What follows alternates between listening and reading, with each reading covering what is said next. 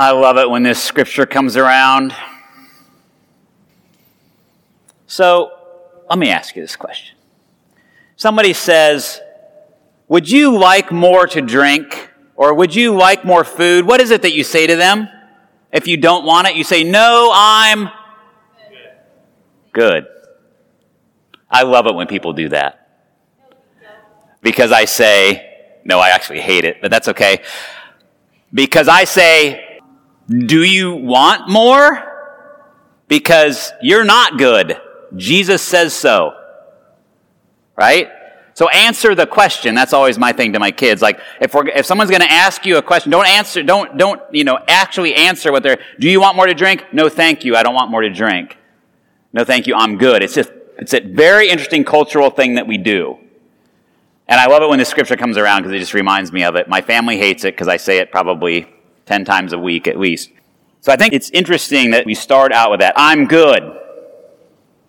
I'm good. But let me back up a little bit. For the past number of weeks, and then we started took a break so we could celebrate Christmas. I've been working through what's called a catechism, and this one is called the New City Catechism. And catechism is a way that Christians traditionally have taught the faith, have taught the doctrine of the faith to people who are either believers or who want to be Christians. And it is in a question and answer format. Yeah, this is just a very traditional way that we've taught. And it's when probably, Jen, when you went through catechism or your, your schooling, they probably had a catechism that they used for your catechism, which is sort of a redundancy. But it's catechism comes from the word catechesis, which means teaching. So, so we've been working through this, really looking at the doctrine of the church and, and the doctrines of Christianity, or at least what we consider to be Orthodox Western Christianity. We could drill down even further than that. Orthodox Reformed Western Christianity. We could, well, we won't go any further than that. Christianity is so confusing if you're not in the family. It's confusing enough when you're in the family. But as we've talked about, we talk about, well, who are we?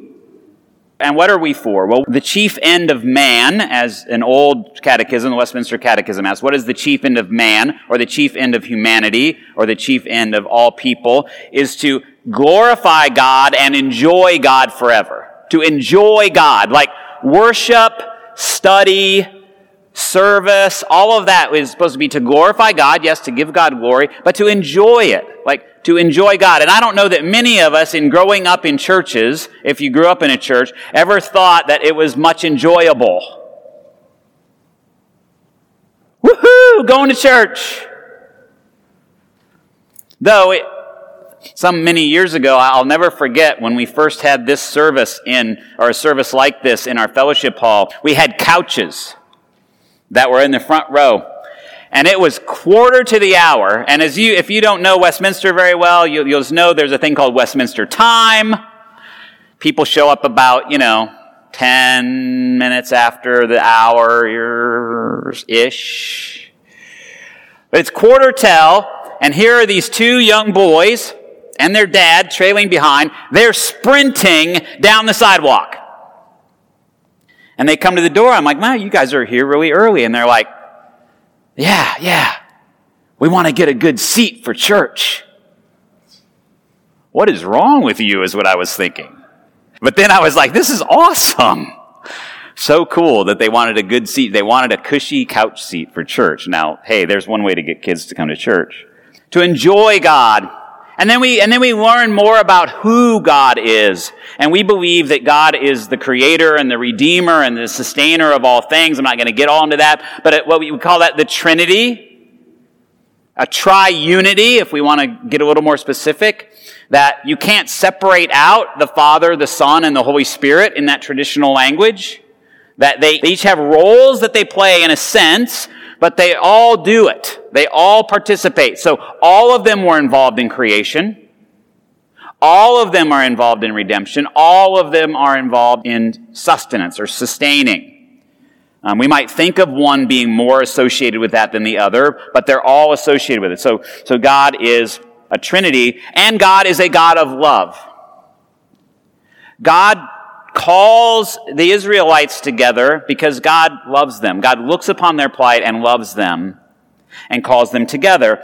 And then as God calls them together, and they begin to become the covenant people, God gives to Moses the first parts of what we call the law. And what are those things that he gives to Moses? The Ten Commandments. The Ten Commandments. So that's sort of the centerpiece of what we know of as the law. And so then gives to Moses the law. And we think of, I think oftentimes, and I've talked about this many times, that the, we think of the law as a burden something we have to do, something we have to comply with. And, and in many ways, in our civil lives, yes, it is. You, the law says if you're going to be a hairdresser, you've got to go through school and you've got to, you've got to pass a test and you've got to have a license from the state. Right? If you're going to be a massage therapist, if you're going to be probably, I mean, doctors, all these, you have to take tests. You have to adhere by the law. And sometimes the laws seem sort of silly and superfluous, but they're there for some reason. We often think of them as a burden. I think in the church we often think of them as a burden as well. Because we wonder, well, what, what function do they serve for us? Why is the law here? Because, because here's the thing. If you begin to get Christianity, you understand that it is, it's a faith based on love and based on grace and based on forgiveness. The good news is about being released from the law because of Jesus. Or at least released from the law in the way that we usually understand it, because we think of the law as a quid pro quo. Right? And that, and quid pro quos work great in contracts. I'm gonna do this, you're gonna do that. I'm gonna do this, you're gonna do that. A lot of marriages work this way. A lot of negotiating going on in relationships. I'll do this, you do that. You have the dishwasher, I'll take out the trash. You take care of the kids on this day, I'll take care of the kids on that day. You know, a lot of negotiation, a lot of quid pro quo that goes on in a marriage. Now, a marriage is much more than quid pro quo, but a lot of marriages just function on that level. And it's okay, it works. But there's a lot more to a marriage, to a relationship that's filled with love than quid pro quo. Right? I could go into four levels of love, but I'm not going to. So the law fulfills some functions for us as Christians. The Reformation Study Bible talks about it this way that there's a threefold use of the law. And I'm not going to name them all. They each have particular names. I'm not going to go into that. I, I didn't want to get that technical, but I'm going to read just because I liked how this, how the Reformation Study Bible, and I'm, I'm paraphrasing. So the first use is a mirror to reflect God's perfect righteousness and our sinfulness and brokenness and shortcomings. Oh, one of the things I forgot to talk about is what we we did talk about is how sin in, how sin came into the picture and how we, we are all tainted with sin. I'm not going to get into that, but so the law is is in a sense to remind us of that. To reflect God's perfect righteousness and our sinfulness and shortcomings in the scripture, whenever a, a, divine being appears, what is the, what's usually like the first thing that people say? Angel appears and they say what? Right? Don't be afraid because they know that the person is afraid because anytime we experience the divine, we see ourselves differently. Oftentimes we see ourselves more completely and wholly. We see how we are not wholly set apart like that divine thing. I don't know about you, like, people often say, I, you know, I, I get experiences of the, of the divine out in nature. And that is a, it's a wonderful, beautiful kind of thing. And oftentimes we feel, all of a sudden we feel taken out of ourselves and very connected with nature. When I've had those experiences, let you into my spiritual experience, not very often, I have also come away going, I'm falling short on some things. That this being connected reminds me also of where I'm not maybe fulfilling my relationships, where I'm not living up to the things that this beautiful creation or the experience of the Spirit of with God would lead me into. And so, so um, as we experience the divine, we often we often see ourselves and we and more clearly as beautiful creatures of God, but also as broken creatures of God. And a mirror to reflect God's perfect righteousness and our sinfulness and shortcomings. And so what happens is then we, because of our world, because the way we've constructed our world and the way that, the way that human beings operate, is it's a quid pro quo world. We think it's a meritocracy kind of world that if I work hard, I get things, and that's, we could talk about that later, but, but that's the way we think. We think, well, if I just work hard, then somebody's going to give me something. And so we often then believe that that's how God works. If I fulfill the law, if I do everything perfectly, God will love me. That's not how God works. As one writer wrote, God is a prodigal God. God loves us well before any of that mess. God loves us in spite of all our mess. And in some ways, I would say because of all our mess. And God sent God's Son this is a horrible metaphor. I'm going to use it to clean up our mess. And to help us to see that there's another way. And it isn't by seeking to follow the law perfectly because we can never fulfill it because we are tainted with sin. And so when we seek to fulfill it and we grow weary of fulfilling it because it does feel like a burden. Because we come up short and we realize that even our best efforts are somehow tainted with sin.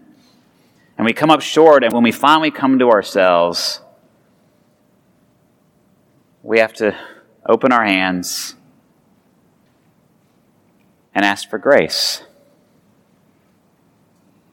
mean, it's just like when we hurt somebody that we're close to, whether we did it inadvertently or whether we did it purposefully. There's a time when we get confronted with that and we go, you know, I need to ask for their grace. I can't fix what I did. And to be honest, I may do it again, even though I don't intend to. And so we seek to fulfill the law and we fall short and we grow weary of it and we come to ask for grace and we, we come to know of our need as the as sort of an orthodox position would say of our need for a savior of our need for God to set us free from this idea that we're going to save ourselves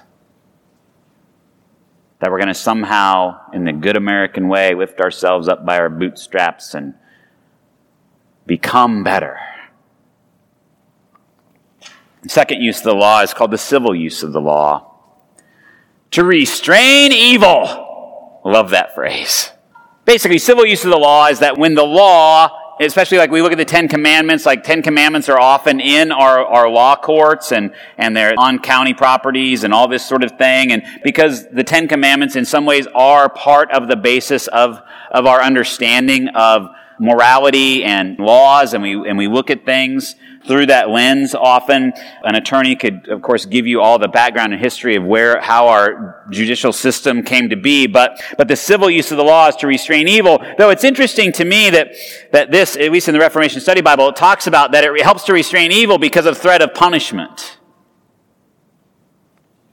And I just thought, well, that's really interesting because, you know, for so many, in, in so many churches, even on, even today, there, there, there are churches where when you go to church, you're going to be told how bad you are and reminded of how bad you are. And if you don't get your stuff together, that God is just going to burn you up and leave your ashes. So you better get right with Jesus. Fire and brimstone, as we say. The threat of judgment. I'll be honest, that doesn't work for me. Bring it. you know? Like, because I'm, I'm, a, I'm a little bit of a rebel. Like, that doesn't, yeah, a little bit. That doesn't, judgment, because it seems, especially in the, in the nature of God, it seems so far off to me. But that's just, but civil use of the law, I think for a lot of us, like, I don't want to pay a fine. Right? I mean, one, I don't want to hurt anybody. I don't want to murder somebody. I don't, I don't want to go to jail. You know, I mean, there is that, right? Like with our parents, like when they put boundaries around things, there is a threat of judgment on a, on a smaller scale, right? I don't want to get in trouble. I want to be home on time. Whatever that is. So I guess there is the civil use of the law to restrain evil and to, and under the threat of punishment. Third, third use of the law is a guide for the believer to good works. And, well, and I got to put this on there. A guide for the believer to good works that God already has planned for us. So, as some would say, it's before you're a Christian, you're a degenerate. After you're a Christian, you're a regenerate. So, it's a guide for the regenerate, because you've been regenerated, you have a new life, to good works. One writer said, the Christian is free from the law as a system of salvation, but is under the law of Christ as a way of life. Hmm, what did Jesus say? Love one another as I have loved you. When it asked what the centerpiece of the law was, Jesus said, Love God with all your heart, your mind, your soul, your strength, and Love your neighbor as yourself. Right? So, under the law of Christ, which doesn't get rid of the rest of the law necessarily, Jesus said, I came to fulfill the law. And another writer said that you should preach that the law is fulfilled, it is dead. I love that. And that in Christ we have this new life so that we can be released from our sin to the good works that God has for us. So, three purposes of the law as a mirror, a civil use, and a guide to the believer. Since no one can keep the law, what is its purpose? And so let's look at this scripture just for a minute. This young man comes to Jesus and says, Well, what do, what do I need to do to have eternal life? What do I, I mean, I'm, I'm here, I, I want to engage, and, and, and as a Jewish person, like the, we're engaging the law, that's what we're supposed to do, we're keeping the law as faithful Jewish people. And he says, Well, and then, of course, he says, Why do you ask me who's good? There's only one who's good. Yes. And then he says, Well, well, you know, keep the commandments. And he says, Well, which ones? And Jesus says, Don't murder, don't commit adultery, don't bear false witness, don't steal, honor your father and mother, love your neighbor as yourself. And the young man says, I got that. No problem. Jesus says, Okay. Sell your possessions, give them to the poor. Because the mirror that needed to be held up for this person, apparently, this person in this particular case, was the fact that he loved his possessions more than he loved God. Do not have any other gods before me. As one writer says, does this mean that everybody's supposed to sell everything and give it to the poor? No. If something is keeping you from having God as the first priority in your life, that thing, you need to uncouple yourself from that thing, whatever it is. In this case, we call him the rich young ruler. In this case, it's possessions. And Jesus says, Truly I tell you, it'll be hard for a rich person to enter the kingdom of heaven. And and he means rich person, he means someone who has material goods because oftentimes we are such idolaters at heart. I just believe this, that we love our things much more than we love God. Or we love the things that can get us more things much more than we love God. And so Jesus goes on in this, you know, it's easier for a camel to go through the eye of a needle. And then the disciples say, well, who can be saved?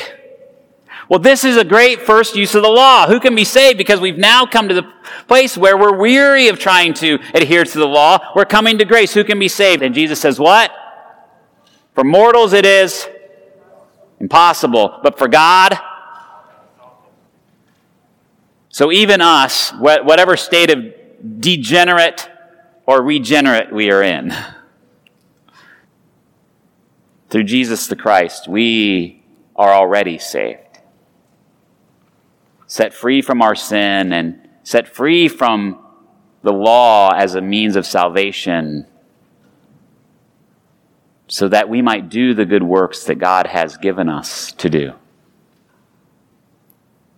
So may those good works come to you naturally and clearly that you might love God, love your neighbor, and love yourself as Jesus loved us. Amen.